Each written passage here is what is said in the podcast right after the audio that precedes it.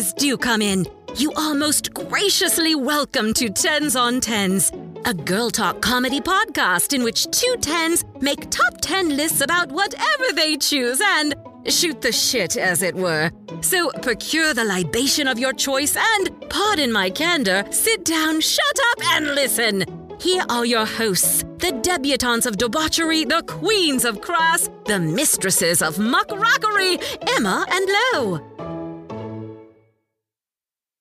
Okay, we're rolling. Hi, tens. Welcome back. Sub tens. Oh, we're drinking today. It's been a long Surprise. week. Oh man. So, um, tell me about everything that's going on with you. What have I missed? What's new? Boys are shitty. The job good. What's going Boys on? Boys are shitty. Job is good. Body's falling apart. I don't even know if I told you this, but I stepped on a hill of fire ants. what? No, you, you Yeah. conveniently did not mention that one. Yeah, uh, don't look at my feet too hard. You will throw up. Uh, and then I pulled my back out the day after. So, Well, how the fuck? Okay, so walk me through this story. How did you step on fire ants? so I was playing with my dog in nature, minding my own business. It was like Friday at four. I was like, sweet, happy hour. Yeah. Let me go play with my dog. And I was just standing on a fire ant hill, quote unquote hill, apparently. And I looked down and they were covered, like my feet were my covered. God. I had to run into the lake to get them off my feet. did it hurt like hell? It didn't hurt, but it itched. Like Really? apparently when not to go into like a whole Mm-hmm, lesson, but apparently when fire ants bite you, the venom that they like contain Mm-hmm. kills your skin cells. So it, they like bubble from the inside out. Necrosis or yeah, some so? I had like boils on my feet. It was real sexy. Holy shit, Yeah. man! I It was a had good no time. idea. And then I threw my back out and I couldn't bend down to itch my feet. Poor baby. Yeah, it was fun. But other than that, life is grand. Oh How my are you? god. The worst that I've got is like, oh man, I worked out yesterday and now my thighs hurt when I stand up, and that's me feeling old. Though, okay, I did go to the Lil Nas X concert last week, and mm-hmm. we stood up for so long I couldn't feel my pinky toes for two days. They were numb after the fact. And What kind of shoes did you wear? Okay, you know those like cute little sandals I wear all the time? Yeah. Normally I can stand in them just fine, but you know, we walked like three miles, it felt like to one of the mm-hmm. metro stations, and then we got to the show, and then he didn't come on for like three hours, and I was just like, my gummy had worn off by then. Oh no. my pinkies. my pinkies. Was it worth it though? Was it Oh, it was amazing? great. It like, looked awesome. Mm-hmm. He's such a talented performer, um, and it was really cool to be that close because I know the next time he comes to town, that won't be possible. Right. So, um, yeah, that was really fun. We do love Lil Nas. I will be talking about him a little bit later in this episode because um, we're actually celebrating um, the release of a certain artist's most recent album. Um, that goes by the name of Renaissance. It's been hell on my spelling and my tweets. Uh, but uh, if you're not a Beyonce fan, this is not the episode for you. No, it's okay? not. Or maybe we can convert. Yeah, I guess that's going to be my goal. All right. yeah. Because here's the thing is like people are either purely like Beyonce stands or Mm-hmm. they hate her. That was such a crazy thing for me to like investigate while we were doing this. Any thoughts on that before we dive in? No, I agree. I think the only other celebrity that is as polarizing as Beyonce is Taylor Swift. Yeah, that's true. And actually she actually comes up quite a bit when you like do research on Beyonce because she's technically outsold Beyonce. Uh, album sales. That's I so know, wild. right? But um, I think Beyonce has more awards and Mm-hmm. Accolades. Yeah, but even then, when it comes down to just like determining what greatness is in an artist, it's kind of like something you can't really quantify. Mm-hmm. And so when it comes to like awards or sales or whatever, I know that a a black woman is going to struggle more in getting accolades than somebody who's not that, you know? Mm-hmm. So like I, I wrote a little blurb for us to start with, just some things I wanted to touch on about Beyonce. Let me go through some of these notes we got. Okay. So I said that she's kind of transcended celebrity status, which I think is true. Um, if you're not a fan, it's still like undeniable that she's had this huge impact on music and performance. Like the bar is always raised when she's in the Beyonce room. high. Like, you can't- yeah. Exactly. Um, she was declared the best living performer by Rolling Stones. Um, she's the most nominated female in Grammy history. She has 28 Grammys under her belt and a following that is so dedicated they would literally die for her. Literally. It's insane. Or But this- murder for her. right. and this like this iconography of like, you know, beehive, the queen bee, like she's literally framed herself as royalty and people treat her as such as she deserves. Okay. As she, as she should. it's almost like she's a god in American culture if you like think Yeah. about it because she doesn't even like I guess fuck around with social media stuff. Everything you see of her is so curated Mm-hmm. that like we have no idea what her personal life is like. Do you remember that fucking shit about Solange beating up Jay Z in the ho- in the elevator came? we are like, oh my god. Mm-hmm. Yeah. So like the stuff that we get to see is stuff she lets us Absolutely. know about. Yeah. And, I think that's what makes her so intriguing because Mm-hmm. she, you only it's like a mystery veil. We don't know the the messy celebrity stuff. Like they're just like us kind of phase. We didn't get that with her. Mm-hmm. Oh, yeah. So she's not just like us. She truly is. she's a god. monarch. Um, so there you go. And yeah, that's kind of crazy because I think because of that, like iconography status, this icon status, legend status she has, a lot of people want to be just fucking haters. Mm-hmm. They want to be like, oh, she's overrated, and I'm like, How? I want to be like, have you watched one of her videos? Have you watched one of her live performances? I know. From a technical standpoint, And the talent. I mean, Oh the talent is unreal. And just like the visions that she comes. I did actually. I took a celebrities uh, class for my fourth year of college. Oh my God, and we great. did Lemonade came out that year, the visual album, and bet. we watched it three times in that class, Oh, and we had to like analyze and like that alone was such like the world stopped when that came out. world stop. Carry on. um, Exactly. We're fans Yeah. here. Um, I, I will tell you right now, my top three are already from Lemonade alone because that's such a great album. Yeah, I got two. Ugh, but Ugh. I think that, like, personally, she's just one of those rarities in music that is like a once in a generation thing. Um, so when people call her overrated, they're just jealous. Sorry. And my boyfriend's one of those people. He's like, Beyonce's overrated. And I want to be like, do you know that she has the vocal range of Adele and Rihanna combined? It's so impressive. Do you know just that? the vocal control alone? I can't even get into it. Yeah, Um, I don't know. I think you just gotta respect her. You know. I think they're just annoyed that she's so saturated in the culture. Like she has gotten into every bit of culture, and they can't get away from her. Which, like, why would you want to? But whatever. Or would you want to run and hide from Mm-hmm. Beyonce? and I wrote this little blurb that says we could easily talk about how the nature of being a woman and being black, you're prone to more criticism in general. And then I compared it kind of to how like. Nicki Minaj is never really considered one of the best rappers, despite meeting every accolade that that is measured by. Right. You know, people just want to hate because it's a woman and she's black. Like, ugh. she's always compared to Eminem of all people. I'm like, okay, Okay. whatever. Um, but I'm not going to dwell on that. So Yeah.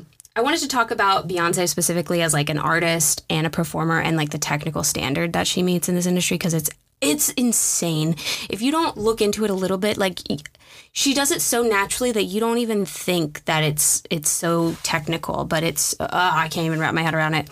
Um, anyway, anything that she does kind of just combines this body, soul, and mind element of being an artist so flawlessly in a way that I, I have not seen an artist do since maybe like Michael Jackson. Mm-hmm. And she's compared to Michael Jackson all the time. I don't know if that's something you saw. In, Yeah. Mm-hmm. It's insane because I guess they do have like similar backgrounds. You know, they come from these like families of, of people in the industry, and her manager that was like a hard ass, that was her dad. And um, coming from a group into a solo artist and then like also being black and like working with that as as your inspiration for a lot of your art. There's like a lot of similarities with mm-hmm. them. Plus, Oh yeah, I could definitely see that. they're very talented singers and dancers and performers. Michael Jackson had like a tour where like I want to say like he had two jet engine planes flying all of the shit they needed to put his like stage together. I'm not surprised by that. I know, and I'm like uh, Beyonce would do that. Like they're Yes. just artists that keep raising the bar, you know. Mm-hmm. So I think that's crazy. But some people even like compare her vocally to like Mariah Carey and Celine Dion and stuff, which like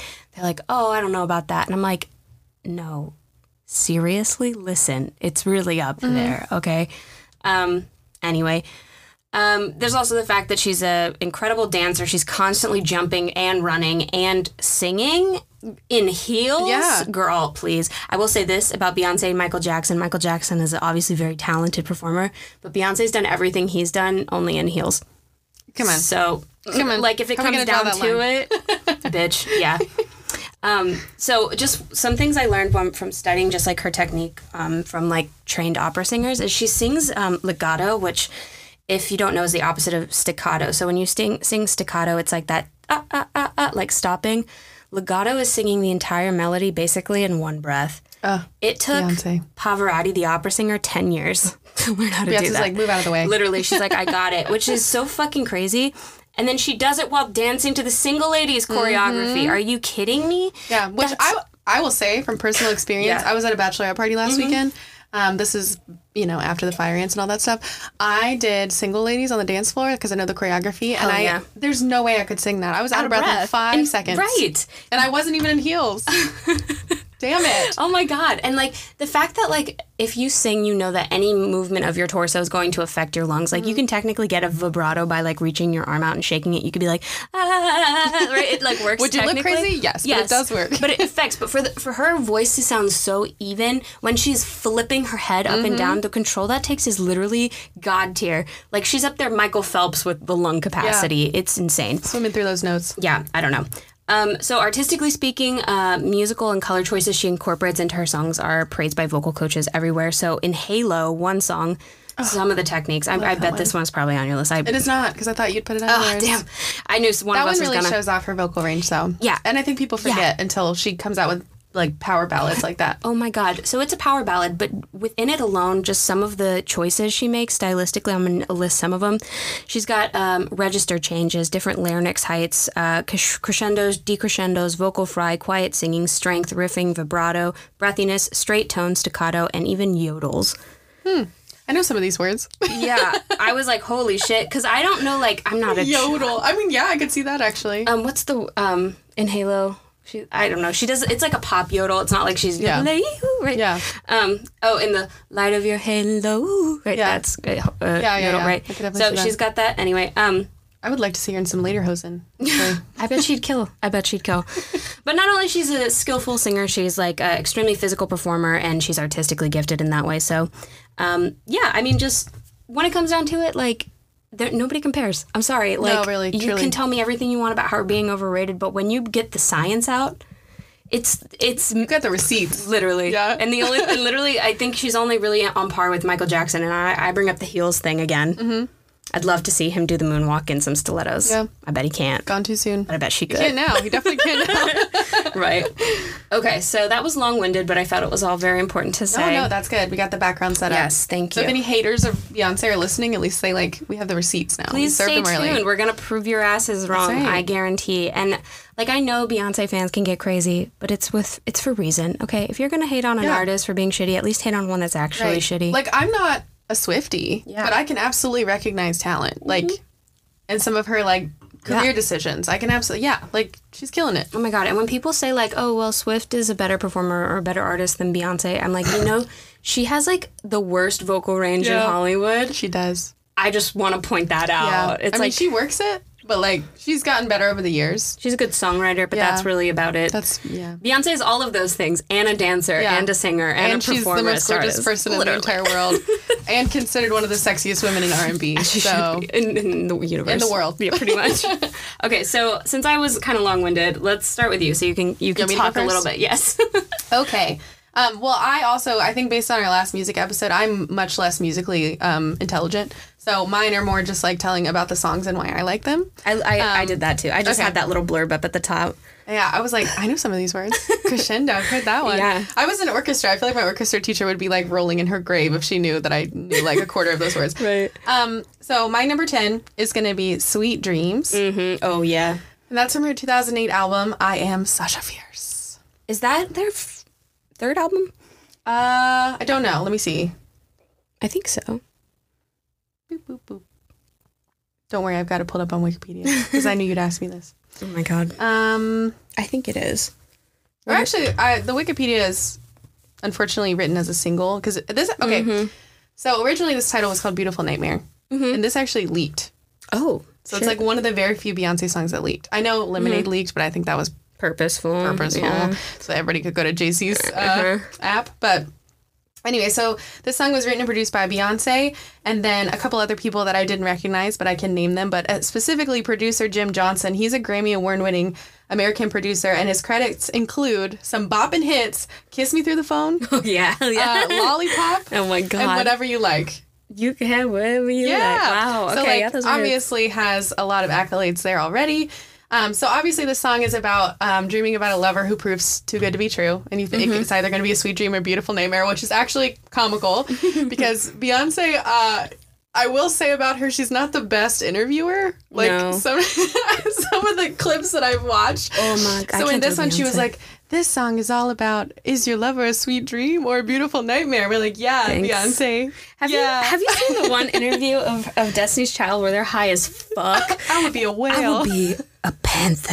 yeah. And then talking about the animals, it's so funny. I love that one. I almost, I almost wonder if like that's why Beyonce isn't in the spotlight is because they know that she doesn't She's- interview very well. It's probably the case. It might be the case. But anyways, but I do love that. She's like, let me just take one of my lyrics and put them in the interview and then everybody will understand.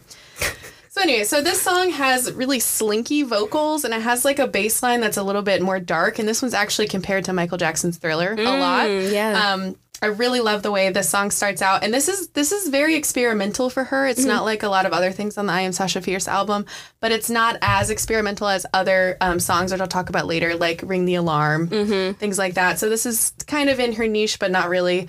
Um, and I just really like this song because I think it's it's it kind of teeters the line between like a ballad and an electro pop song. So it's you can dance to it, but it's Mm-hmm. Yeah. also like wow, I'm in love and I want to listen to something. I cannot get that like that l- bass line out of Yeah, it's so good. I know it's so good. When we had some overlap, that was one of the ones I put on my list to put Oh, on. And she's like, "No, you can't have it." I was like, Yeah. "Damn!" What were you gonna so say? good. I want to hear your personal. Um, I just think that this album in general was such a solidifying of Beyonce as like a, a, a force because you had uh, what Dangerously in Love and B Day come out before those, which are great, fantastic albums. Like her first single out the gate was a hit, but um, this is the album where she was like, I don't know what people want from me. Do they want me to be like this more ballad artist or this like club banger artist? Yeah. And she's like, let's give the people both. And that's Let's a do it all. like it's a hard concept to pull off, and she did it so fucking flawlessly. It really cemented her as like I can do anything I want. Yeah. and she has proved that that is the case. Yeah, so. hundred percent. So the singles that came out of this album, one of them was "Sweet Dreams," Mm-hmm. obviously, and then there's also "Ego" and "Broken Hearted Girl." So Mm. very different range of singles coming out from this album. So it really Yeah. was her way of experimenting and saying, you know, I don't know what you guys want, take it all. And she killed all of it. I mean, all of Yeah. it is so good. Oh yeah, absolutely. Yeah. I want to say that like I think Ego was supposed to be one of the singles. I think it was replaced with one of the ones on my list.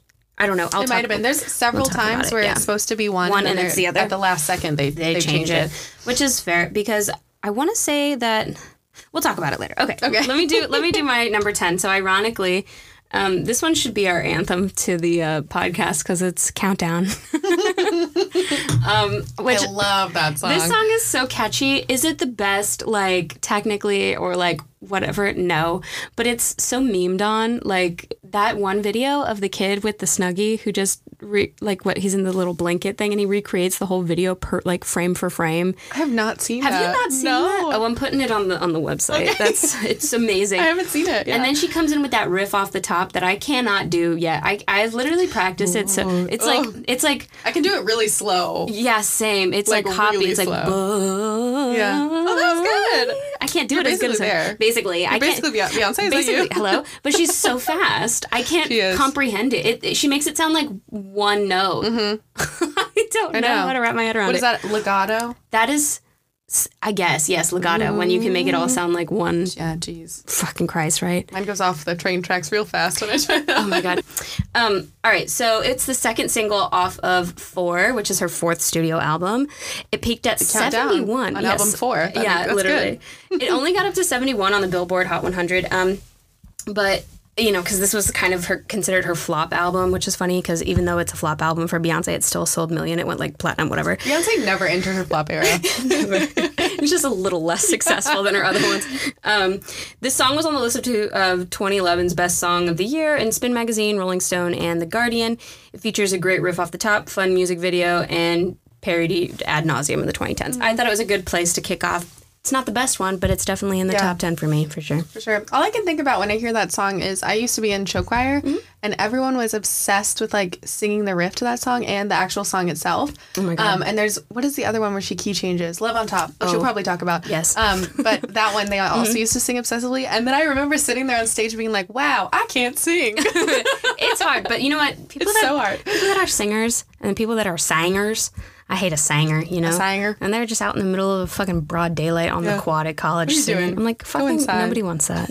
Sing where you're supposed to. That's right. All right. My number nine is going to be Naughty Girl. Oh, that was the other one I wanted to put on my list. Oh, that's Oh, really? so good. We're getting them out of the way quickly. Yes. So that's from her 2003 album Dangerously in Love.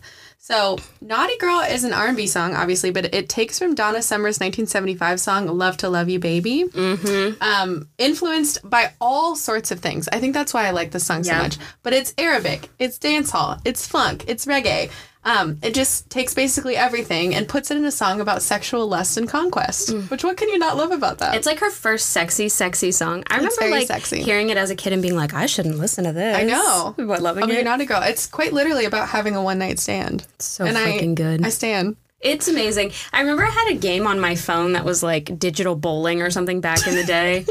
and it played like a 8-bit version of Naughty Girl No the menu screen. I thought it was so fucking catchy. I was That like, hell yeah. But um yeah, no, that song just makes you feel sexy when You know what bowling makes me think of? One night stands.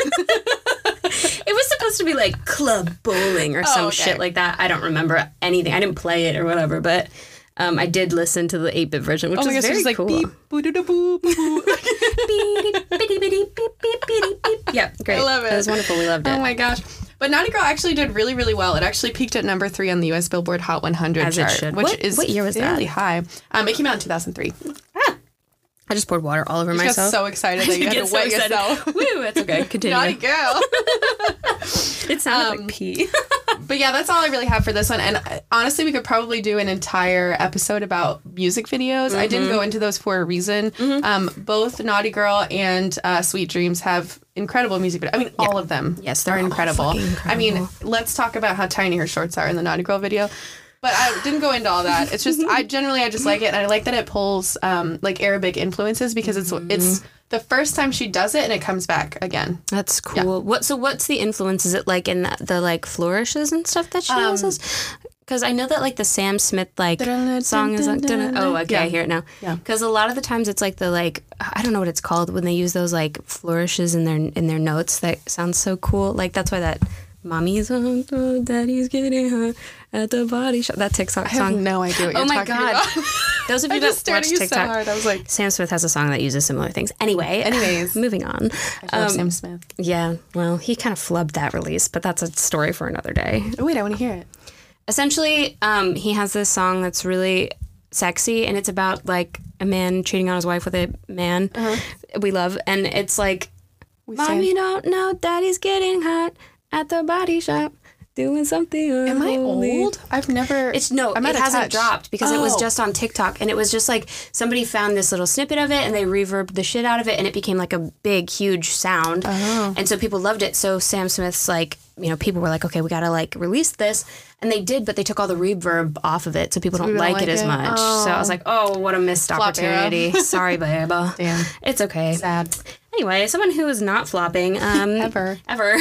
Number nine for me is Diva, which, as we know, is the female version of a hustler. That's right. Okay. So, interesting thing about this song, um, I really love it because it's like everything about it's so fun and it makes you feel like badass. But it's actually compared to quite a, a lot of other like songs. So um, Interesting. Yeah, this was the second single off of Sasha Fierce. I think. Well, I don't know how many singles there were off Sasha. There's probably like five total. Yeah, probably. Maybe it was one of them. Um, but it's often considered like a female companion piece to Lil Wayne's "A Millie" due to its similar beat and bass line. Absolutely see that. Yeah. So um, because it's so similar, people are like kind of it got a lot of criticism for it, but it, I definitely think it stands on its own. You know, um, it peaked at 19 in the charts, but received some criticism for being close to Wayne's song. Despite these similarities, there are some iconic lines that perfectly embody Beyonce's like brand at the time, and especially during the Sasha Fierce era, where she's like. A diva is a female version of a hustler is a fantastic line. It's just so simple and straight to the point. She's like, I'm not fucking cutting any nonsense. This is it. Um, and it was chosen as a single due to its conflicting nature with Halo. So Halo's also from the same album. They thought it really expressed this like duality. So Halo's so soulful absolutely. and right. And then this song is like, fuck you, bitch. Like I'm coming in. It's a stick up, stick, up. yeah, literally.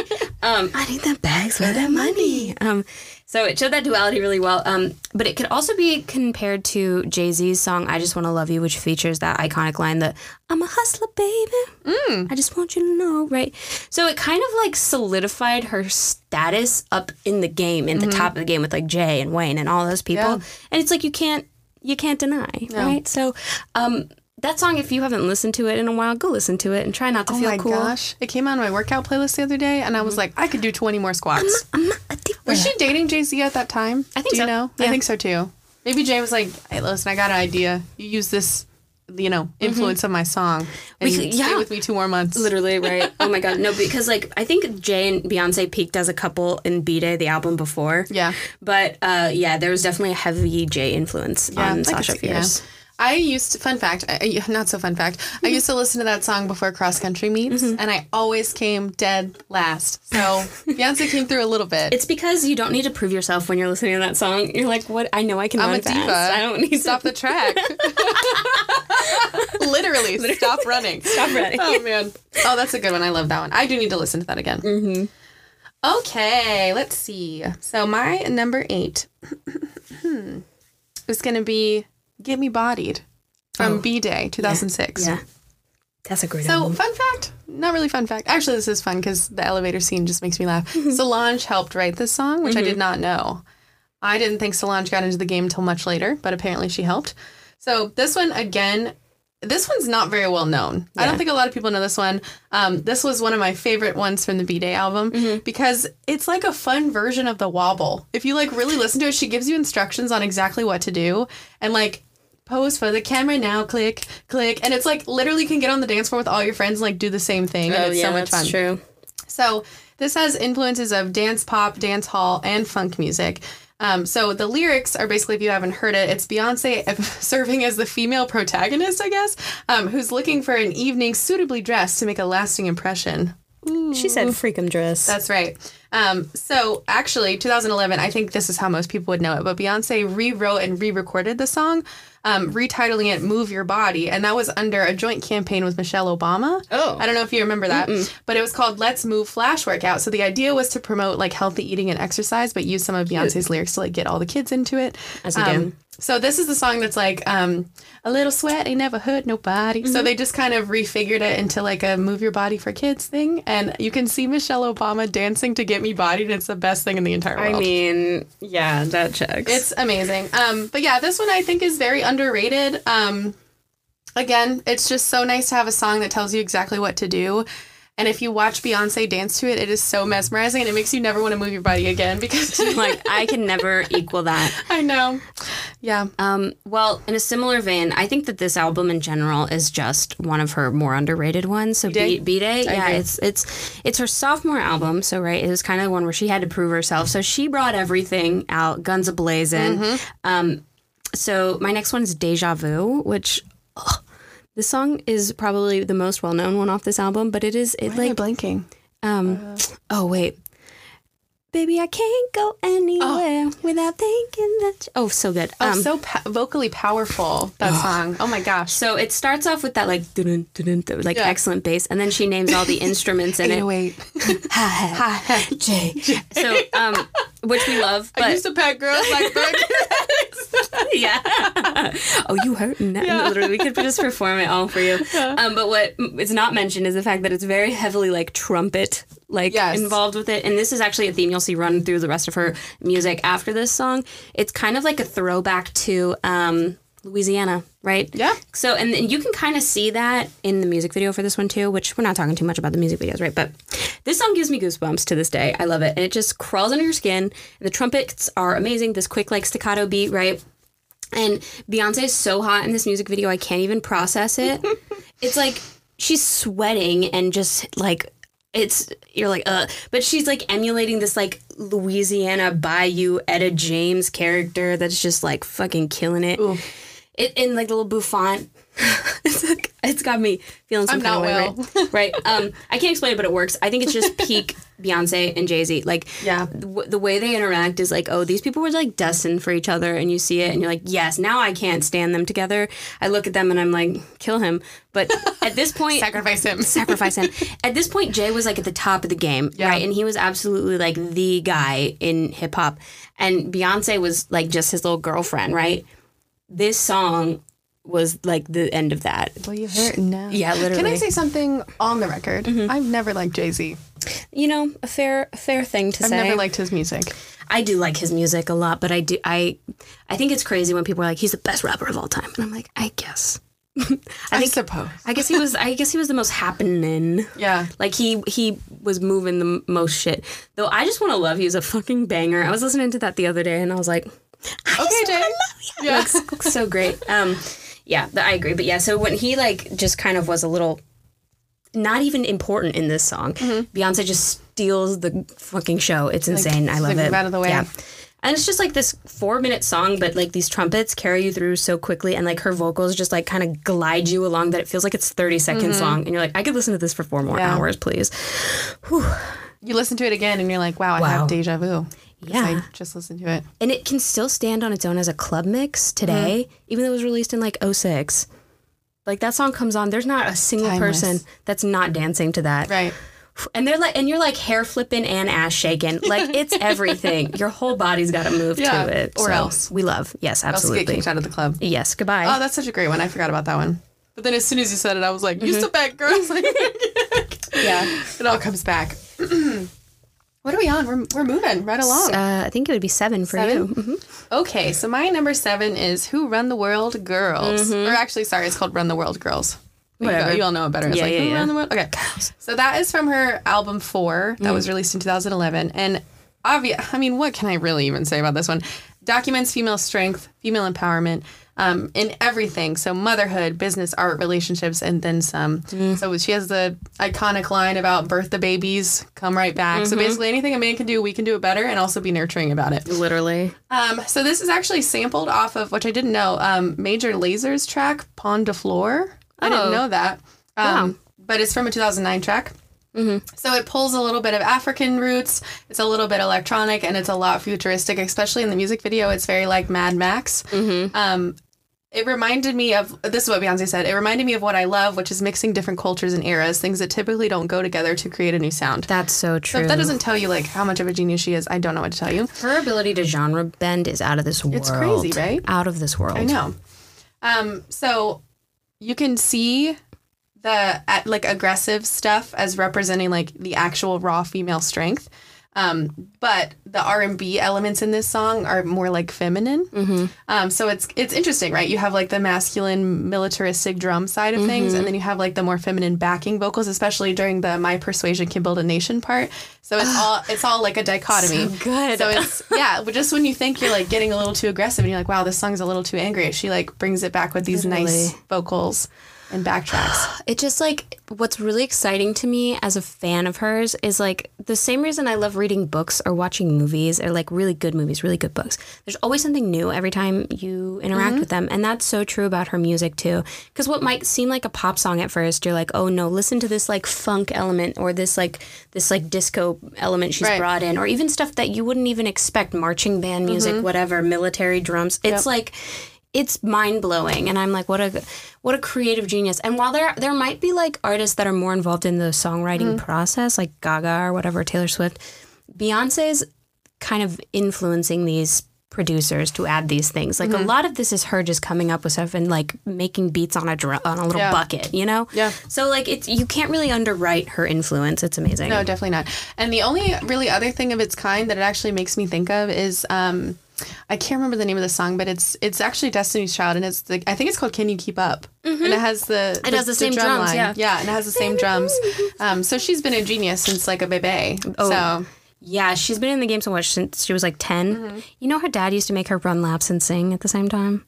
No wonder she's got amazing vocal like, control. No fucking wonder. Since she was like 10 years old doing that shit, I could never. No, I'm I tried during cross country. It didn't work. No, ma'am. No, ma'am. You know how, like, when you would run in gym class and people try to talk to you, I'd be like, don't fucking talk to me. No. Oh my gosh, you always read in every health textbook ever. They're like, you should be able to talk at a comfortable pace, like when you're running. Fuck you. And I'm like, no. Are you kidding me? Like, how was your day? like, Beyonce doing runs. Like, not even giving a shit. Fucking oh, insane. love her. What a fucking talent. Okay. Indeed. Speaking of things that are hard to do, um, the next one for me is Blow, off of the fifth album, self titled Beyonce. Do you know this one? Below. I probably do if you. Blow. Okay, anyway, if you don't know it, it was originally designed to be one of the singles off of Is of. that the sexy one? Mm-hmm. Okay. Uh, it was originally designed to be a single, but they swapped it out with XO, which is, you know, a great song. And it, I thought about putting it on this list, but I think I didn't enjoy listening to it as much as I liked Blow. Um, Blow is a lot more fun in general. I think XO is great, um, and it kind of gives this more like sentimental element. And I think they took Blow off because it was just too sexy. they were sexy. like, yeah, I don't know if that's the This is the one that's like candy themed, right? yeah. Okay. So like they already had part. Ooh, we just played footsie. Hello.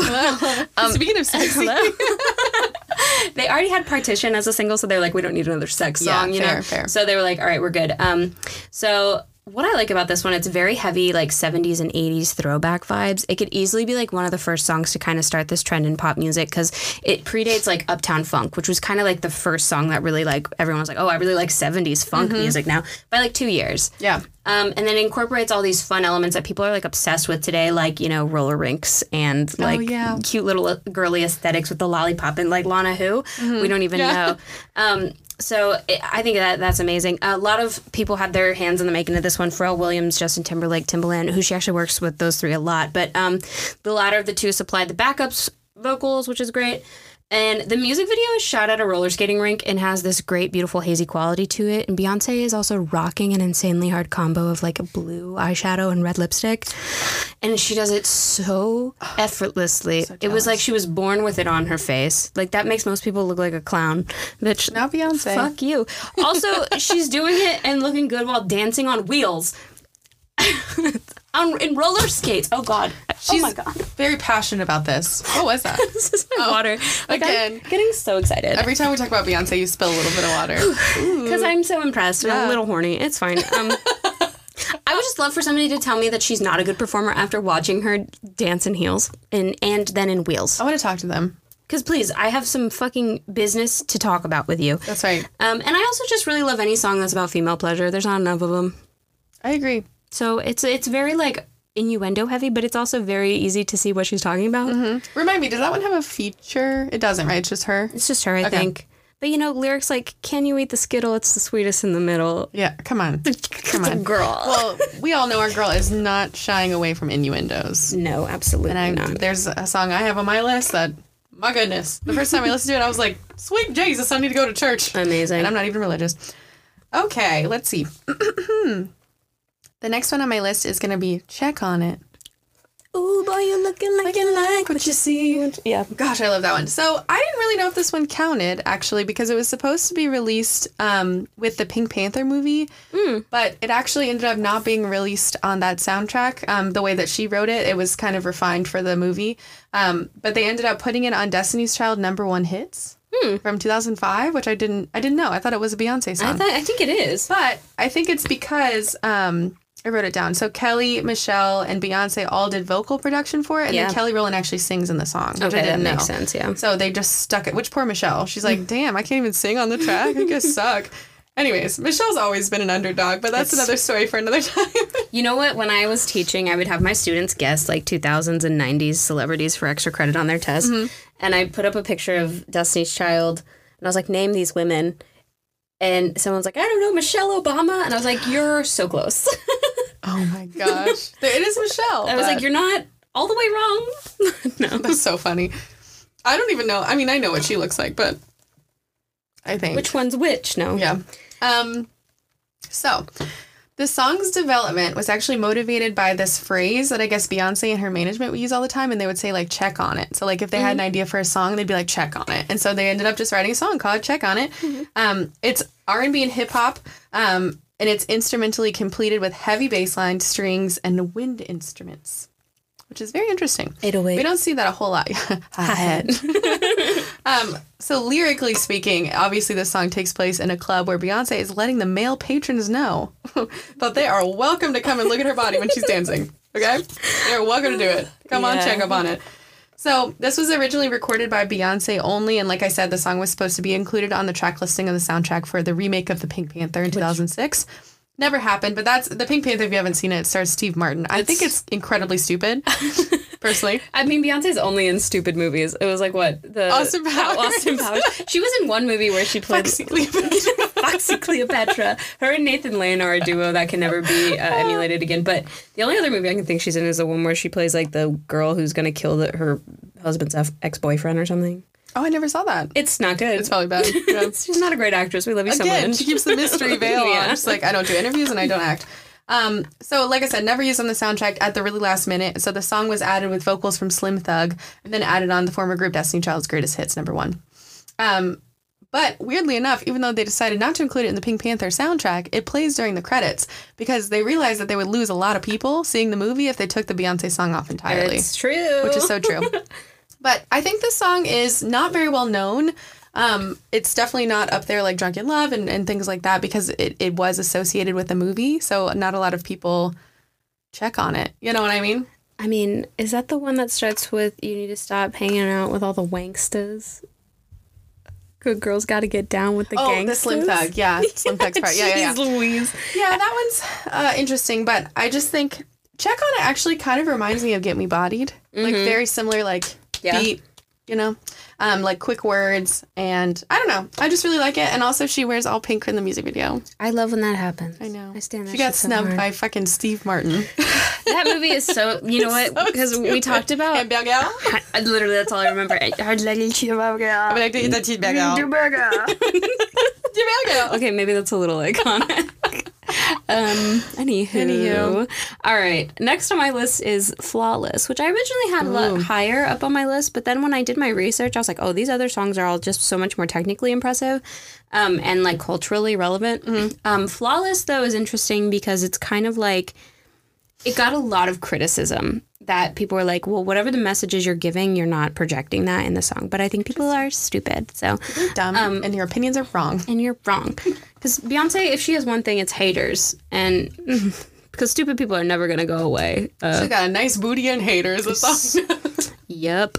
So this is what I wrote. Okay, probably one of the most feminist songs Beyonce has written. This one features a famous excerpt from Chimamanda Ngozi Adichie's "We Should All Be Famous" or feminist speech. We should all be famous. We should but, all be famous. But we should all be feminist speech, which um, we teach girls to shrink themselves to make themselves smaller. Right? Iconic.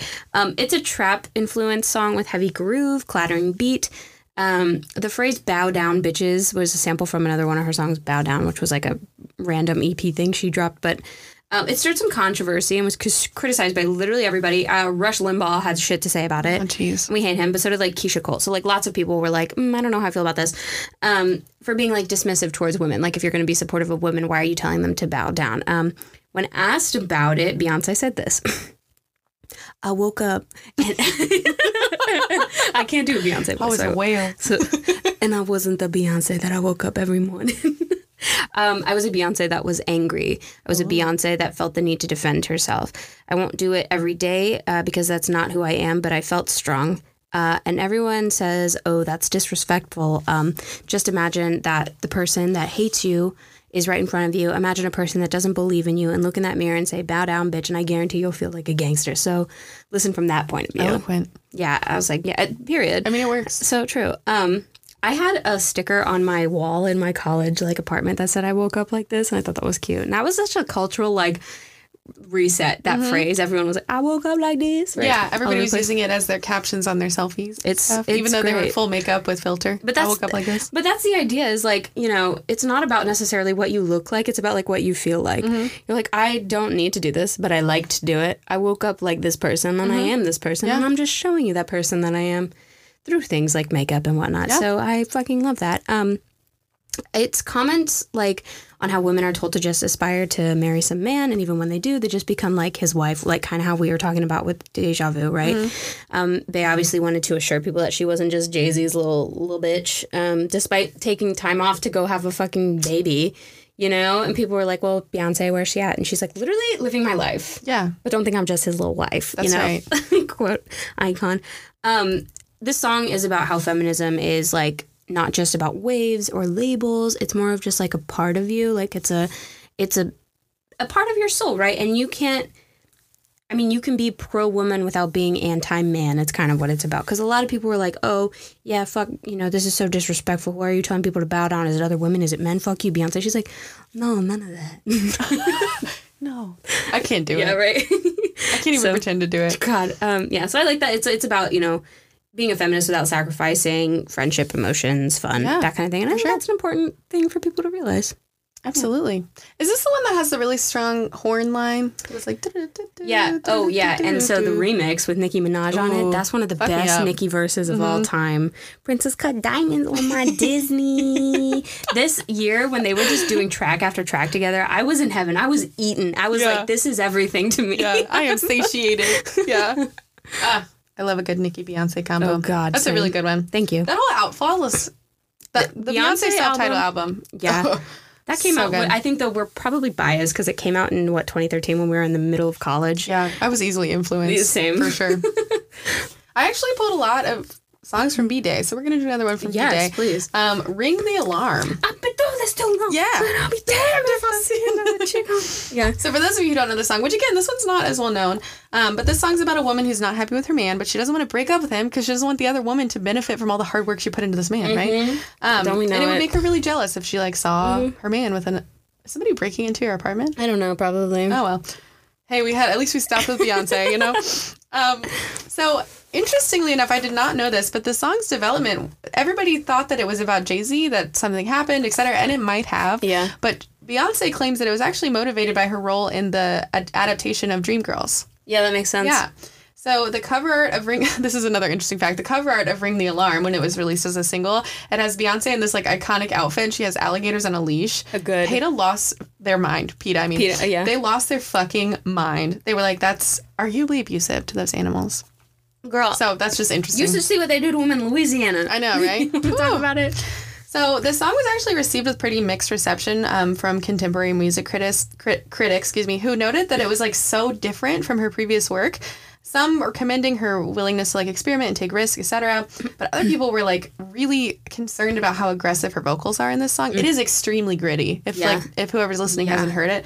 Um, but all, all of that criticism to be said, it was actually nominated for Best Female R&B Vocal Performance at the 49th Annual Grammy Awards it's just I mean, it's awesome. It's full like Hell Hath No Fury. Um, it's energetic, aggressive, filled with super hard beats, and it incorporates elements of punk rock. So again, Yeah. she just pulls everything from every corner.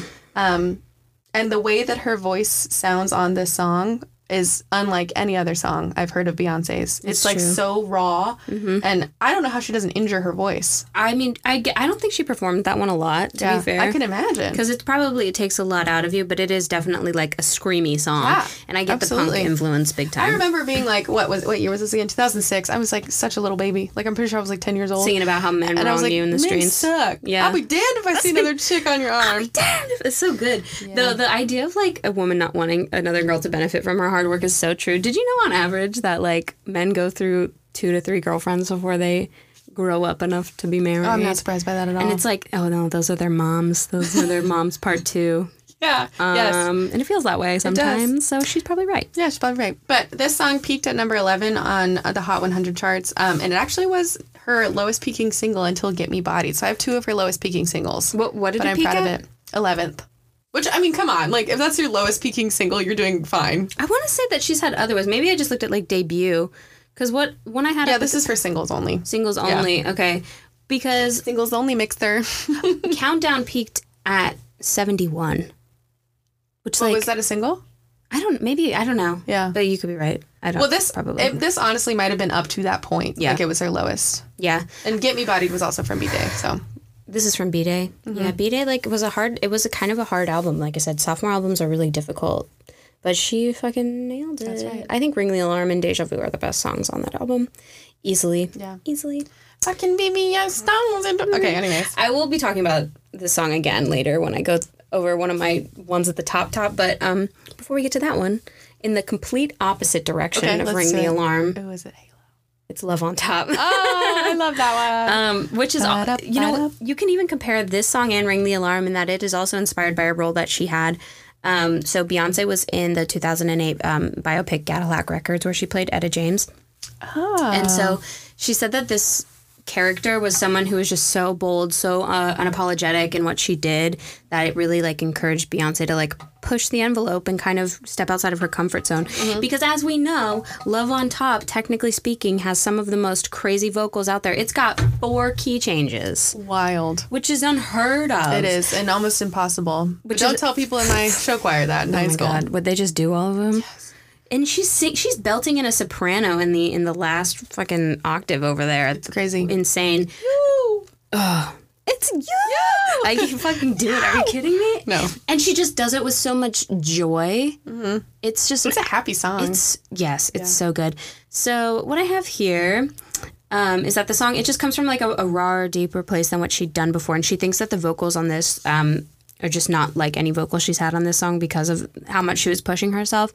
Um, and it's basically a vibe, um, and we love, and it's it's emulating like '80s R&B, like Stevie Wonder, Whitney Houston, um, Huey Lewis, Jackson Five, even. Um, so we love that. Um, and Beyonce doesn't really sing in her higher register a lot. She's actually kind of known for having a deeper voice. Um, so it's one of the few that does that. People joke that this album's called Four because of its four key changes. I can see that. yeah. And I also remember this song being like the last hit before the self-titled album came out. And I thought I was like, oh, it can't get, it can't get better than this for Beyonce. This is the best song she's ever released when it came out. Yeah. Because I would listen to it at the club too and be like, but but but what a I mean, fun we song, all right? did. Bring the beat in.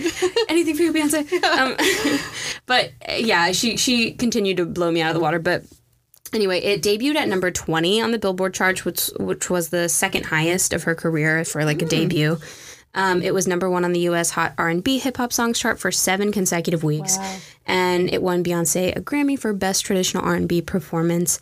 Um, Mikael Wood of Spin Magazine said this about the song, and I thought this was a great quote, so I just wrote it all down. Um, Though tonally, the track reminds me more immediately of Michael Jackson and Janet Jackson. There we've got that Jackson comparison.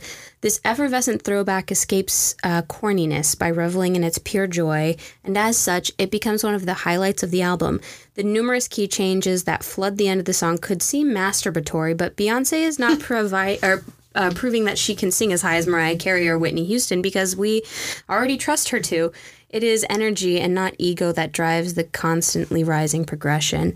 Um, this song is just proof that Beyonce doesn't need to prove her skills. She's enjoying being the undefeated champ. Like she doesn't have to do whistle tones for us to know No, yeah. that she's this fucking Yeah. incredible. Sorry, did you say masturbatory? Yes, Oh, it's like it's almost like she that's the first word I thought of when I listened to it. I was like, "This is a masturbatory song. because it's building, right? It's like whoa. Music critics, get out! What are you guys doing? I did love that though because I did like the oh yeah she's not even trying to be like obnoxious. That's just how she is. Like She's just that good. yeah, She is that girl. she is that girl. I love it. Okay, my next one is going to be "Drunk in Love." Oh yeah, yeah. Surfboard. Surfboard. This is from her self-titled Beyonce album from 2013. So this song is wild, okay? But Beyonce is recalling a passionate, intimate experience with her lover, which was literally influenced by alcohol. I mean, Literally, she's drunk in love. She uses the term drunk in its literal sense and also as a euphemism for being in love. that's cute. So, Drunk in Love talks about Beyonce and Jay Z be- being completely intoxicated. Um, they had been married by the time this song released for over five years. So, their love seemingly was like genuinely intact by the time the song came out. In an interview, Beyonce actually recalled her writing the the process of writing this song. Excuse me, and she said, "I kind of just freestyled the verse, and Jay went in and he started flowing out his verse. We just kind of had a party. It was so great because it wasn't about any ego. We weren't trying to make a hit record. We were just having fun, and I think you can hear that in the record. Mm-hmm, what I hear in the record is that you guys are making babies. like nothing about that song was fun to me. It was like I'm gonna eat you. I heard that you're ruining priceless Andy Warhols.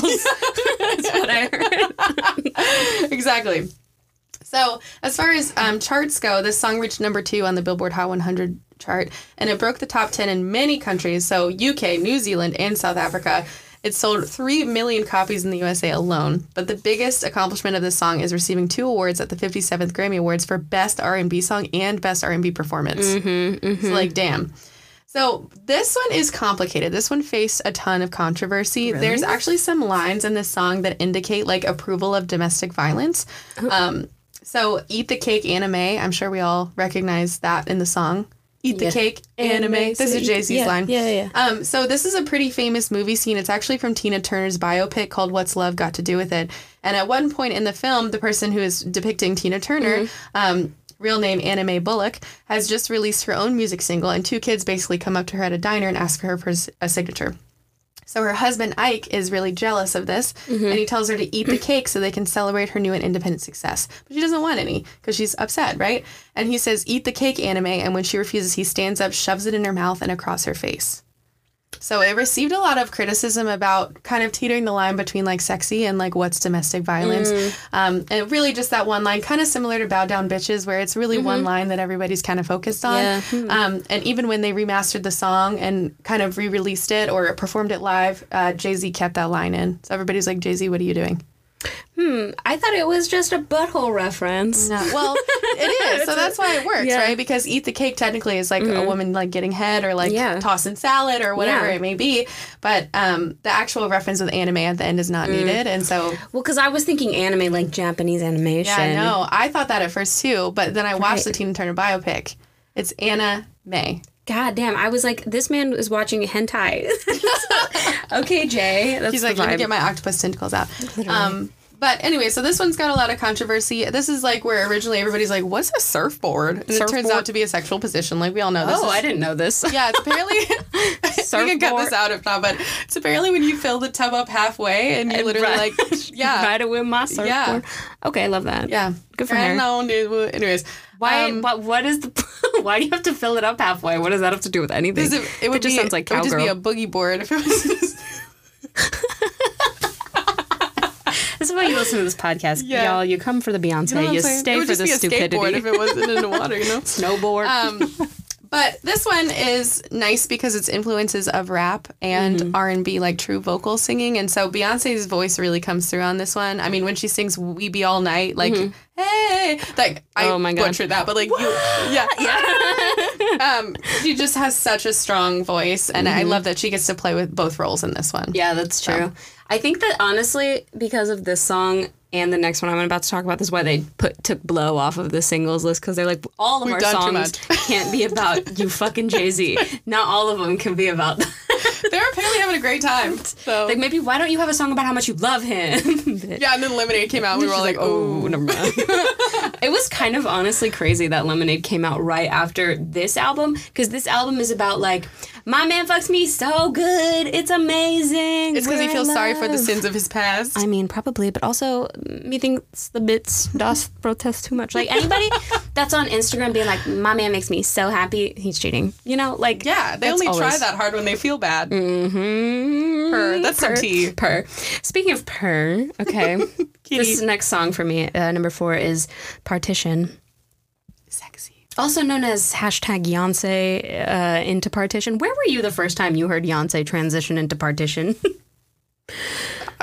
The White House. I have no idea where I was. Oh my god! Because like that shit changed my life. I was like, ooh, ooh, like it hit me like a Where tri- were you like the a train. first time? I was literally walking to the dining hall at my college, and I had just downloaded the whole album onto my iPod. My iPod. We're Wow. aging ourselves. I kept my iPod Classic a lot longer than I should have, Sure, though. sure, sure. So like, I had it until maybe like 2016. oh yeah, I still have mine. Yeah, but I like used it almost always. Yeah. Because yeah, I don't know. Anyway, um, so that's my quirky girl element. Where were you? anyway, so I wrote this is another sexy one, if not the sexiest Yeah. one. Um, Partition was the second single off of Beyonce, and it flows between this like girl group pop sound to this dirty South hip hop track that just like drips with sensuality and whatever the hell else is going on in that limo, you know. You want to know something really funny? So the the lyric like Monica Lewinsky on, on my blouse, right? When Lemonade dropped, Monica Lewinsky tweeted, she's like, "Is it okay if I listen to this one?" And people were like, "Monica, no, this is the one about cheating. Don't do it." Monica, no, save yourself. And um, yeah, so she was like, mm, not happy about that, but whatever. It's funny. I also I follow Monica Lewinsky on Twitter. I highly recommend it. Is it safe to listen to this one? I love that. I know. After that, I was like, oh yeah, this girl I love. Um, anyway, so the synth pulses and thrusting bass line were designed exactly to be like simulating sex, right? Um, and it has these little like finger snaps in it, which kind of give it this like. I don't know, girly, almost like shh, don't talk, like natural element to it. If I, I guess is what I would call it, like an authenticity, right? Um, and Beyonce actually adopted like this doo wop vocal style.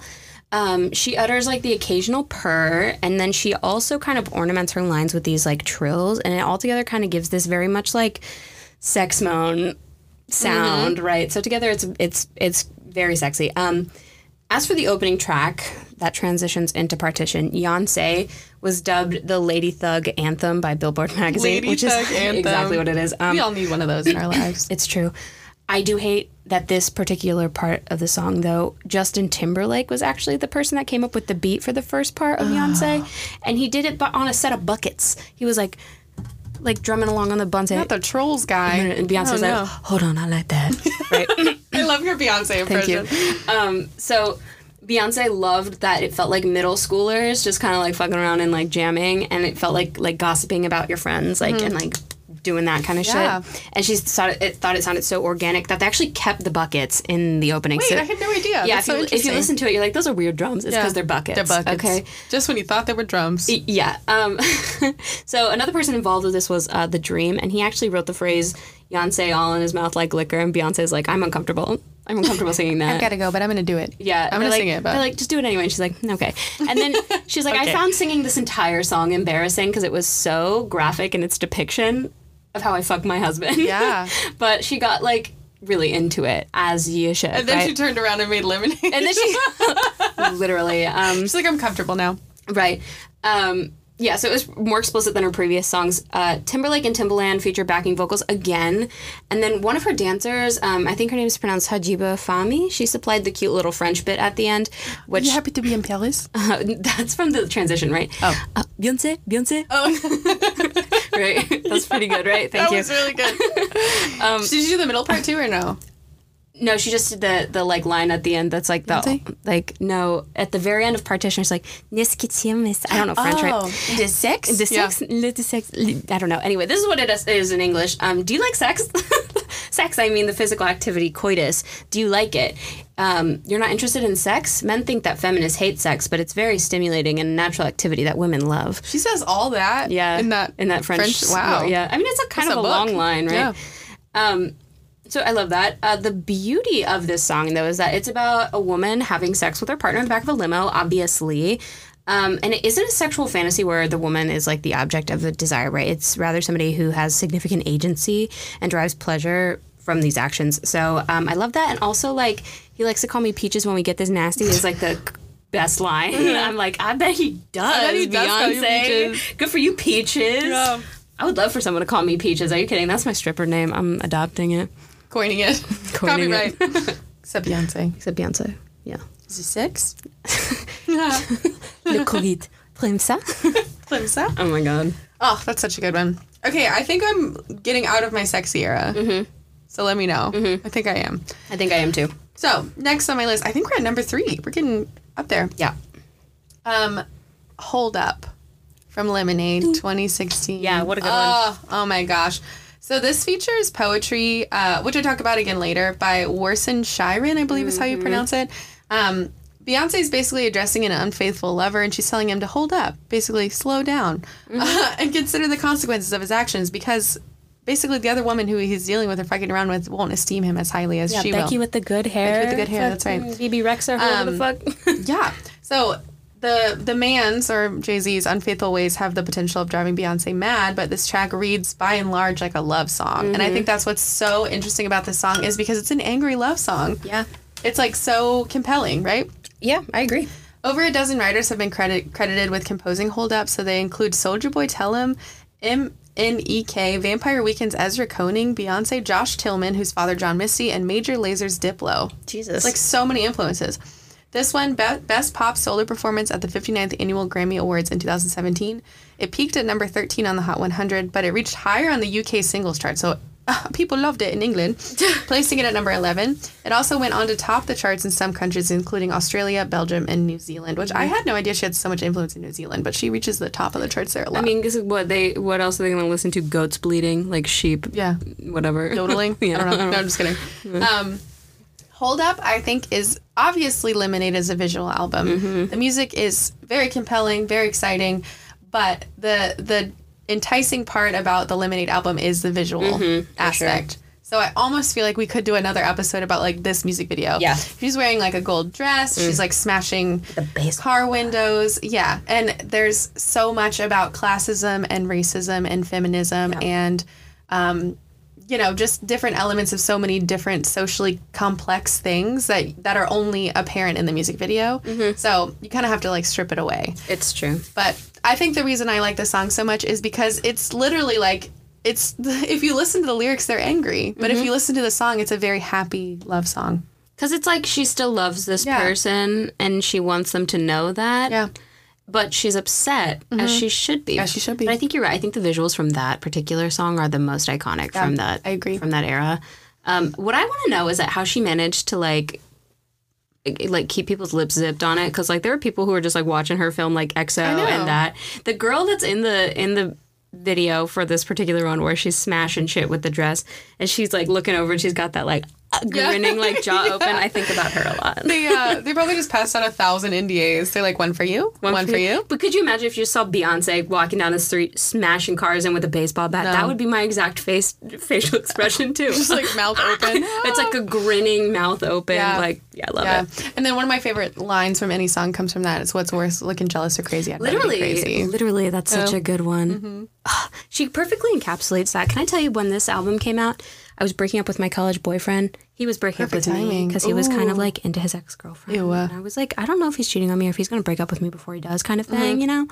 So, um, this song in my heart felt it, Yeah. in a big way. Speaks to you. Oh my god. Yeah. This entire album, me and my best friend in college had both just split up with our boyfriends and we just watched this visual album. It's like such perfect timing. It's my like God. Beyonce knew you needed an angel. when It's she came in. so true. And I remember like everybody had left campus because we were staying there for like a summer semester or something. It was just us and we would just sit and cry Yeah. over Beyonce at like Hold up, two in the afternoon. love you like I love Literally, you. it was sad. Anyway, love you, that Lex. is really sad. we got over it. You're- Beyonce you're helped. here now. Yeah, you know, Yeah, it's fine. it. Fucking and now he's bald and Talk about- single. so ah, sweet justice. Ah, sweet justice. okay. My top three are also all Lemonade songs. I think because of that. I think honestly for me, Lemonade and, and Beyonce had like the most impact on me because they were around when I was in college, right? Yeah. And that's like they came out when I was in college, and I think that's well, just that's like a big like thing. that's the age where we finally understood the nuances of relationships. Mm-hmm. Like I, you know, like we were talking about. uh what was it that we were listening to at like 10 years old and i was like get me body like Yeah, i didn't know what was going on Right. but now i do so i think that's why it has such an now I influence do. This song I think is actually one of my the next one I'm gonna talk about is I think my favorite song, but I ended up putting it in third place because I think the uh, the two underneath it, technically speaking and culturally speaking, have a lot more influence. But this song I listen to all the time, um, and I love it. So, recorded for her sixth studio album Lemonade in 2016, Daddy Lessons. oh I love this song. It's one of the best examples of Beyonce and her ability to genre blend. Yep. As we know, we've talked about this. Um, one of the producers, Kevin Cossom, said in an interview that it is pretty much a song that just bubbled up organically out of a jam session. Beyonce was just like singing about toughness that comes from learning from a father who's just really tough on you. it makes you run laps Literally. and. Um, and so I think in a lot of R and B and hip hop, people add these elements of, of toughness to it. They feel like they have to kind of um, posture a little bit. And so the producer's like, I didn't think we needed any of that. Like I felt like it was already tough enough in its rawness. So we thought that country would be the best way to kind of exemplify that. And I, I I think that's absolutely true. So um, they didn't need to add much flair to it, but they wanted to like make it very poignant. So they ended up kind of trickling in these elements of like Louisiana South because obviously Beyonce has a, a lot of um, background there through her family. Um, Costner also said though, once a formula works, people want to use that formula again and again. Um, until it doesn't work anymore. But what's awesome about Beyonce is that she doesn't have to play by the rules; she creates them. I was like, great that's quote. so true Right. yeah And then there's this whole cultural discussion about like while historically, you know, most cowboys were black and country music is based off the back of blues music, which was invented by black people. And then cowboy culture and country music in general is just very uninviting to black people. Like I said, we were going to talk about Lil- Lil Nas X. That's exactly what happened to him. Yeah. Until a white country artist jumped on the track. right? Billy Ray Literally. And something similar kind of happened here with Beyonce. Um, she was rejected from the basically the committee that decides whether something's country or not, which is insane. Um, but wait the- there's a committee that decides that they're like i didn't hear enough twang in yeah, your voice what's it called? I know I have it listed on here. you weren't putting a piece of wheat in your mouth when you sang that so I, it's not country enough for me Yeah, I don't know. It's fucking stupid.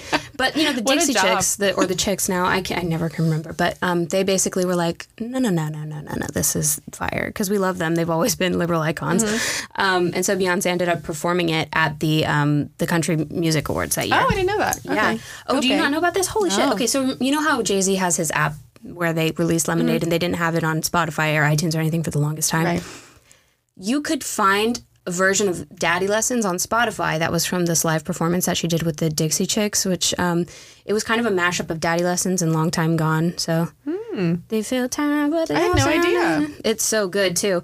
Um, anyway, so like I said, you could see this like rejection of black people in country through Lil Nas Mm-hmm. X. Um, so the 2016, the Recording Academy Country Music Committee was what it was, rejected the inclusion of. Daddy Lessons as a country song. But it seems uh, to me that in general, that just like the genres of what constitutes something as country at this point just mean like, do you have a southern accent and are you white? Like that's literally it. Because for fuck's sake, like Keith Urban is Australian.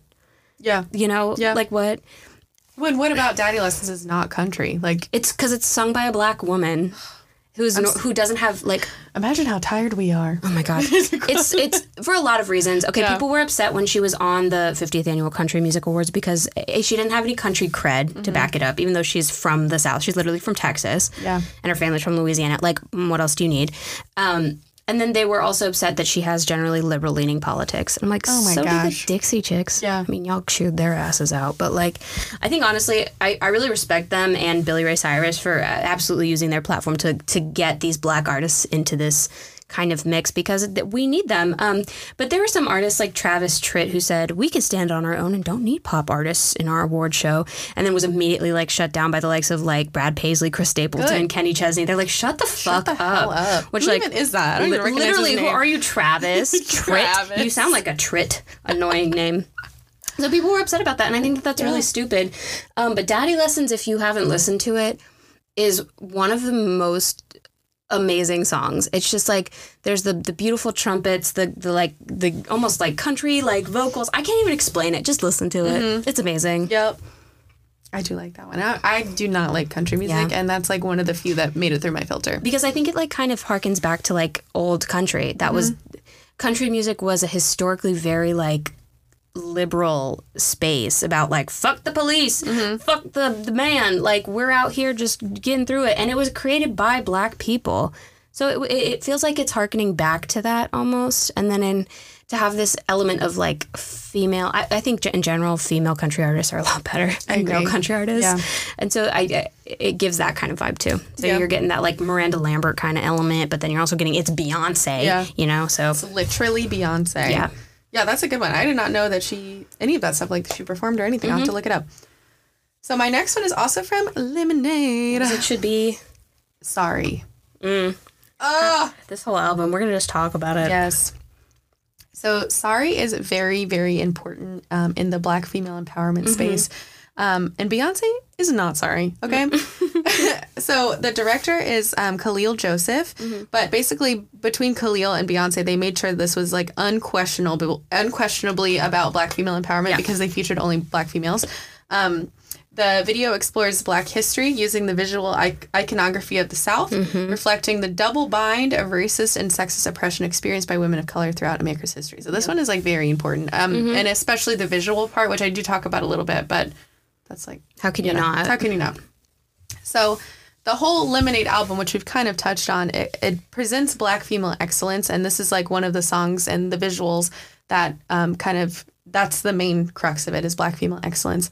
Um, this also features poetry by Warsan Shire. So when they're, you know, what, what are you going to say at my funeral now that Now you that you've killed, killed me? me. Oh, good. Oh, right through the heart, Yeah. right? Also features tennis icon Serena Williams. Oh, yeah. Um, and there's so much I could go into about like the camera angles used and like how strong Serena looks and um, how like in the beginning the the women on the bus aren't dancing and by the end they're all dancing and so it's about like you know liberation and all of that. Oh, and I didn't even think about the I, the idea of black women on a bus like being a symbol. That's wow. Okay. Mm-hmm. Yeah, there's like there's pages It- of stuff. yeah. Like some people do their like uh, thesis on some of this stuff. Like it it's makes crazy. sense. Um, so basically, this song, what it boils down to is that Beyonce has got her husband cheating. This is Becky with the good hair.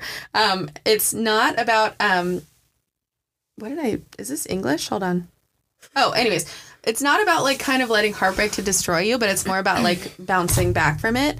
Um, and telling him to suck on her balls, which I love. Um, Yeah. so it's not meant to play out as like an attack on the unfaithful husband, aka Jay Z, but it's instead a self empowerment song, um, which showcases strength, courage, and wherewithal of all the women who have dealt with the situation. Mm-hmm. Which I, as somebody, and maybe this is why it means so much. I've been cheated on a lot, Yeah. and this song means so much to me. Right. Um, because it's not about like the typical cheating songs that are like, "Don't leave me, we've worked so hard," or like some of her other songs Mm-hmm. that are like, "I'd be jealous if you found another woman." This one's like, "No, fuck you, dude." I'm gonna live a good life. Yeah, which is why I love it so much. Um, in terms of fans trying to pin down who Becky with the good hair is, this was a big deal when it first came out. Um, some have concluded it is a fashion designer by the name of Rachel Roy, who Jay Z was friends with, but Miss Roy herself denied it. I mean, why wouldn't you? You'd Yeah. be like literally under fire by Beyonce fans. Fucking Christ. Um, and a lot of people have just said Becky with the good hair is not a real person, which I boring. Uh, it's gotta be It's because gotta he right? cheated on her ass. know. Or otherwise, Solange gotta be wouldn't someone. have beat his ass. it's got to be someone. Please. Um, so in the United States, this track peaked at number 11 on the Billboard Hot 100, but also charted in Australia, Canada, France, Iceland, Ireland, the Netherlands, Scotland, Sweden, and the UK. God damn. So like all over the world, people are listening to this and suck on my balls, balls. I've had Ah, enough. I've had enough. she says balls twice because there's two of them. There's two of them. Don't forget the left one. but, Oh my uh, God. Yeah, but if, if we ever did another another episode like later down the line about music videos, this one is absolutely going to be number one on my list. And it's I think iconic. I agree. I think the reason like both of us have so many songs from Lemonade in the top is that it's just so rich. It, like it's really hard to compete with it. And yet, Yeah. you know, her other albums that follow this are great too. Like have you listened to Renaissance yet? A few songs, yeah. I, I really like them, but this one I think is my favorite Mm-hmm. because it, it's just so full of emotion and like it's one of the first times you really get to see into her life. Yeah. And it's like, damn, Right. okay. And that's like it kind of takes the veil down. Like, you know, the mystery of Mm-hmm. Beyonce is not there. Like she's being very raw. It's great. And it came for you too. It came in at a good time in our lives. Like it's just yeah. Mm-hmm. And just it's, I album. really would struggle to find any woman that didn't relate to it in some right regard. in some way. Yeah. And because of that, it just speaks to so many people. And I can't even imagine how moving it must have been for black women specifically, because the entire visual album it kind of relies on the same kind of motifs and elements Mm-hmm. about that. Um, and, and they're just very impactful still to this day. Yeah, so we sure. love that. Um, so Beyonce. my number two is also from this album, and it's "Don't Hurt Yourself," Don't hurt yourself. which oh, Why did I sing it like God. that? That was it's weird. great though. Don't hurt yourself. I mean, that's it. You're basically her. Good job. Um, so the way that Daddy Lessons is kind of like this genre cross with country music. Mm-hmm. Don't Hurt Yourself is is considered a rock song actually. I could see that. Yeah. Yeah. So um, it's another example of how she genre blends excellently. It was produced by Jack White from the White Stripes, who also performs on the Ah. song. Um, and if you don't know the White Stripes, please come on, Seven Nation Army. Did you not go to middle school? Did you skip that? It also heavily samples um, Led Zeppelin in the the track, so a lot of it Oh. actually there is rock music in it. Um, someone compared it like to Ring the Alarm because it's very similar thematically, um, and it. I think that it's different in the way that Ring the Alarm, while very powerful, feels like it's a third party story. Whereas this one feels so raw and emotional. Same idea, but there's just this anger in it that you can't manufacture, you know, even if you're the writer of a song. Yeah. It's very raw. Um, so it received nomination from the Grammys for Best Rock Performance, which almost solidifies it as a blended like hip hop rock pop song. Um, when asked about it, Jack White said it transcended genre. Like he called it the most bodacious, vicious, incredible song, saying he didn't even know how to classify it, landing on soul rock and roll, whatever. I like the I like bodacious. That's a good word. Uh huh. It's true. Uh, her titties is tittying in that too. I will be saying you get under boob, top boob, cupcake, whatever the hell you want, and I'm. There's no straight for it. explanation for why I know that. um. Anyway, you can compare her easily to these like vocal powerhouses like Betty Davis and Aretha Franklin, and she actually has been compared to Aretha Franklin a little bit because some people have called this like a modern day respect. Um, but it has her belting in a whole other dimension, specifically that of Janis Joplin and Tina Turner, right? yeah. So, um, someone from the Medium says it's one of the best rock songs of recent years, just full of rebellion, emotionally and stylistically. Which, like, yes. And at the end, when she like throws the ring at the camera, Oh, my god. Oh I need to rewatch it. I haven't seen it in so long. oh my god! And it, this is another song that kind of gets under your skin with those like, throom, throom, Yeah. throom. oh my god! And to have it in a parking deck, perfect setting. Oh. Ah. with those braids and that Yes, jacket. I think about that it a lot. That's why it's the cover of the album yeah. because it just encapsulates this this rage, but it's almost like the divine feminine rage. Mm-hmm. And it's so amazing. I just want to bottle it up and sell it, you know. Is that is that the first one that comes on in the It might be. I think so. I, I just remember I saw that I think first because like when the Lemonade album leaked I, mm-hmm. I wasn't able to see the whole thing because I didn't Right. subscribe so I just saw like whatever music videos had leaked and I think that's the first one I ever saw and I was like holy shit Right. this is about to change my life Some of the other songs on Lemonade, it took me like a couple times to like come around to them, but that one was an immediate. I was like, damn. Holy shit! It's because she's like screaming, on, and it's Yeah. like you can kind of see the ring the alarm like scream vocals Yeah. there, and it's like Bitch, your average dick. Oh my god! but when she gets to that, you just gotta let it be line, and then let it be, let it Yeah. be. That's called Uh. like that's like love on top key changes with belting, screaming, and emotion. Mm-hmm. Yeah. It's like uh, incredible. Yeah. I'm not well after that one. Oh, whoops. I scrolled to the other list of stuff. Hold on. The For our next episode. I'm like, let Hello, me, hello, hello. let me name a couple. Um, okay, so I'm at my number one, which is crazy. Yeah. Okay, so my number one Beyonce song is Irreplaceable. To the left, to the left. Yes, from B'Day. Um, so this was actually written by Ne-Yo, which I did not Yeah. know. No, it sounds like a Ne-Yo song. It absolutely sounds like a Ne-Yo song. It makes so- so much sense. Um, so interestingly enough, now that we're talking about country, Irreplaceable was actually a country record. Makes sense. So Ne-Yo originally wrote it for song uh, songwriters or singers, excuse me, like Faith Hill or Shania Twain, and I could totally see that being a thing, right? I can hear Shania be like, "Go ahead and get gone." call up that chick. Anyways, but it was luckily rearranged to give us the beautiful product that we have today into a mid-tempo ballad with pop and R&B Mm-hmm. influences. Um, so Ne-Yo had to modify the vo- the vocal arrangements and the instrumentation to make it um, more of an R&B flair. Um, during the production and recording sessions, Beyonce and Ne-Yo wanted to create a, a record where people of either gender could relate, which I think Mm, yeah. kind of speaks to the song's popularity. But it went on to become Beyonce's fourth number one single in the US and remained at the top of the Billboard Hot 100 for 10 consecutive weeks. Jesus Christ. I mean, I remember when that song was just everywhere. Everywhere. Yeah. And you couldn't get away from it. It was in shopping malls, it was on the radio, it was everywhere. Um, so Irreplaceable actually gained such prominence that Rolling Stone magazine placed it on their list of best songs of the 2000s. Um, and it was named the 25th most successful song of the 2000s as a decade in the US. Jesus. 25th most successful song of the decade. That's, That's- insane. makes sense. I mean, imagine how many songs come out in a decade and she got 25th. Wild. So this song is, I love it because it's a sassy breakup album and it's very much female empowerment and it kind of reminds me of Sorry in the sense that like I am not groveling over the loss of you cheating on me. I'm just simply gonna move on. Yeah. So And that's fair. I think if you've been through that enough, Mm-hmm. there comes this point where you're like, I'm done wasting my tears and my energy on this person. Goodbye call forever. up that chick and see if she's home. Literally, like I remember breaking up with my college boyfriend. Like the day he like walked out the door, I closed it. I was like, I'm not gonna cry another fucking tear over this motherfucker. And even if I was sad, I was like, No, bitch, don't Mm-hmm. Yeah. fucking do it. Yeah, You've already moving done on. Mm-hmm. it enough. You've mourned this relationship plenty, and that's what this song kind of gives me that Yeah. vibe. For. No, I agree. No tears. No tears for this stupid ass hat guy. Also, people stop cheating on Beyonce. What are you doing? what are you doing? Literally, what are you doing? Are you blind? Idiots. Are you stupid? That just is like that. It, that's proof enough that like men don't cheat because they are like attracted to another woman more. It's a power thing. Mm-hmm. It's like a they feel insignificant thing. It's a go to therapy thing. Yep. And I hate them for it. Yeah, I hate them all. so like Beyonce being like, you can be a feminist, feminist and be pro woman without being anti man. I'd be like, girl, I'm anti man Yeah, for you. I was like, actually, I'm both. Is Actually, okay? I'll be anti man Am I still for you. Yeah, so she's a lot. She's got a lot more grace than I do, which is why I like seeing her in these like angry songs sometimes. But Irreplaceable is like an angry song that's not angry anymore. It's just fed up, Mm-hmm. and that's a, it's absolutely good. And the the vocals on it are beautiful too. When she ends it on that like, ooh, Yeah. I can't even do it. Great song. Yeah, we Oh, love. And the music video, I won't even go into, but it's burned in my mind.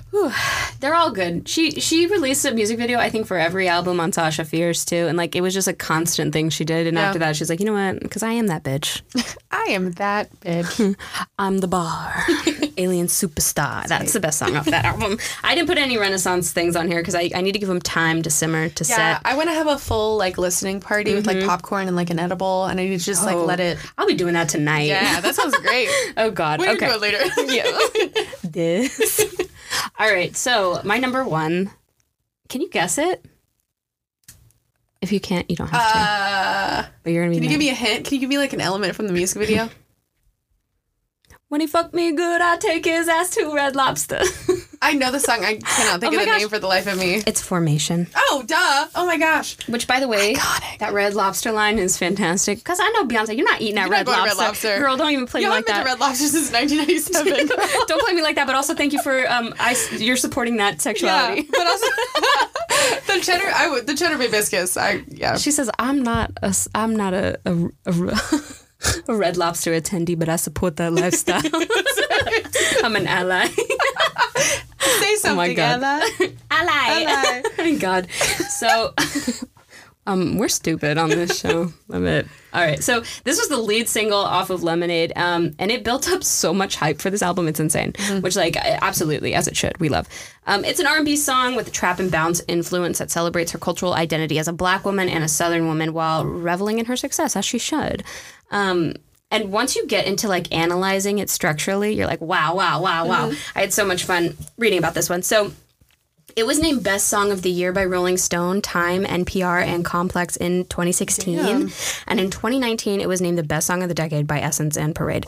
So like she went, she was Best song of the decade. Yeah. So forget my fucking 25. but you got that was like, one. but that's just growth. Like t- 25 in the 2000s to best in the Yeah, 2010s. It just amazing. shows her character Yeah. growth over time, which is it's what she deserves. She's got hot sauce in her bag. She, it- Swag. oh my gosh! I will tell you the only thing about this song that I can't stand is when she says that line. I love the line, but I heard it like she sounds like she has a stuffy nose, and now I can't Got unhear hot it. sauce in my bag. Swag. Hot sauce. in My bag. Maybe that's why she needs the hot sauce. literally to clear out those sinuses. um, that makes sense. Okay. Um, it won all six of its nominations at the VMAs. It was nominated for a Record of the Year, Song of the Year, and Best Music Video at the Grammys. It won the Best Music Video of the Year, though. Um, as we know, music video features heavy like Louisiana references, including images of like flooded cities and these huge French style mansions. There's this like iconic image of her sitting on top of a car that's like basically underwater, um, and you're like, oh shit. Um, Rolling Stone named it the greatest music video of all time in 2021. Damn. Um, yeah, so like literally every accolade you can get for a song, she's like, oh, this thing, oh, this whole thing. I'll put that in my bag Yeah, literally. um, so to promote the album, Beyonce performed the song at the Super Bowl halftime show, Ah, yes. which which was uh, a moment in time because it was very controversial. Mm. Um, it sparked discussion of racism in politics since her dancers were dressed like Black Panthers. Um, which, by the way, if you guys think the Black Panthers are a hate group, no, they're not. Do some research. Okay, thank you so much. A simple Google. Little, it literally. I hate the people that are like, well, like, well, if the KKK is illegal, why are the Black Panthers legal? I'm like, because one's lynching people and the other one's not. Yeah, period. okay. fuck? Anyway, um, conservatives claim that the performance was anti-police, anti-American, and racist against white people, which is so fucking stupid. I can't even comprehend it. Also, Um, good. Yeah. also, Also, good. yeah, we are those things. Um, it became known as a protest song and was adopted as the anthem for the Black Lives Matter movement and the Women's March, as it should be. So it's like, you know how you talked about Beyonce kind of expressing this double bind of being a woman and a black woman and mm-hmm. at the same time. Like, it's the same idea that this formation song is like, became an anthem for it, but it also kind of has this element of fun. Like, you guys want to put me down, and I'm still the culture. Like, I am still what you want to be. Like, despite you saying you Yeah. don't want that, yeah, whatever. Um, so it's also gone on to be like the study of several colleges and universities because, like, like as you said, it's so fucking interesting, and it came out at like the perfect time, right when all this shit was starting, not starting, but being like called out for real. So um, she's one of the first person people to do it, and I appreciate that she's so outspoken politically because I think anybody with a platform like that that doesn't use it for that is a coward. um, this song was originally just supposed to be another like female an- anthem, like single ladies. but uh, Beyonce started writing verses for it, and then the tone ended up shifting, and it ended up being more about like her identity and her heritage. Um, and she actually was like, I want this song to be accessible to people. I want this to be like a celebration song, and I want it to be like a song that marching bands can play. Um, so they incorporated lots of horns, um, and it ended up invoking this super duper New Orleans kind of vibe. And I think it ended up inspiring just all of Lemonade, right? Um, it blends and this, it's beautiful. Ah, um, it's amplified by adding this amazing synth technique that they use at the very beginning that you hear. They're like ding, ding, right? Oh, yeah, yeah. It emulates a tweaked banjo, which is very southern, yeah. but like elevated, like modern kind of combining dance hall, country, like hip hop, everything. And it's just like, ugh, tasty when you think about it. Yeah, Um, for sure. The country council is like, "Are you using a banjo? We can't That's tell." not allowed." Actually, it's synth, baby. Thank you. Um, Thank you, babe. so Damn it, I can't do it. I, my Beyonce's not great, friends. I got to work on it. It's like a deep Texas accent. Yeah. Th- There's like a little little honey on it. I can't do it though. Um, So I love that. This unconventional structure of this song just deviates from the norm of pop music so perfectly. It's even been compared to Bob Dylan, called Dylan-esque, in how it doesn't have a clear structure.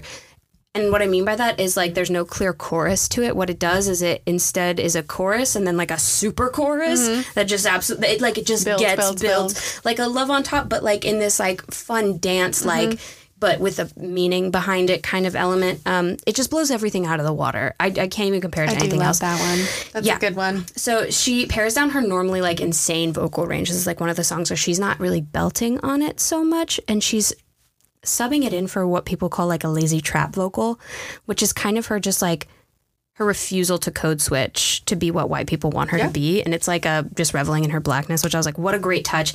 Um, the first line even calls out people who think black women can only achieve success through manipulation and deception, where she's like, y'all haters corny with that Illuminati mess. Like, absolutely. Yes.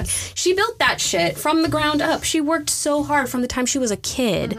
You can't even claim that she has the power that she does. Conspiracy. I want to punch up. people. Get over Again, it. Again, we say, are you dumb? Mm-hmm. Are you stupid? Are you blind? Are you blind? Yeah. Um, it's just like an unapologetic celebration of womanhood, of blackness, of of her success, and it's like I almost want to listen to it like a daily affirmation song. Right? You know, That's your alarm in the morning? Like I'm not black, but it makes me feel good. It's like you know, okay, ladies, now let's Yeah. get information. Oh, yeah. It makes you want to conquer the world. Whew. And she does that in all her music. All her music makes you want to conquer the world, and that's why we love you, Beyonce. Oh, it's true. It's true. a good way to end it. We Thank do you. love you, Beyonce. Thank you for being so influential. Um, please, if you know Beyonce, send her this. Uh, Beyonce, if you're listening. and Beyonce, if you're She's not listening, listening. if by some reason It's like, these haters are corny. this, uh, with this Illuminati mess. Know that I love you and you're amazing, and the rest of us love you too. And if you don't Yes. love Beyonce, don't listen to my show. Goodbye. It has been so lovely having you in for our little tete-a-tete. If you have any further tittle-tattles or salacious salutations, you may contact us on the World Wide Web at tensontenspodcast.com. Or you may follow the ladies on Instagram, Twitter, and TikTok at Tens on Tens Podcast. That's one zero S O N one zero S podcast or via email at tens on tens podcast at gmail.com. Until next time, ta ta and toodaloo.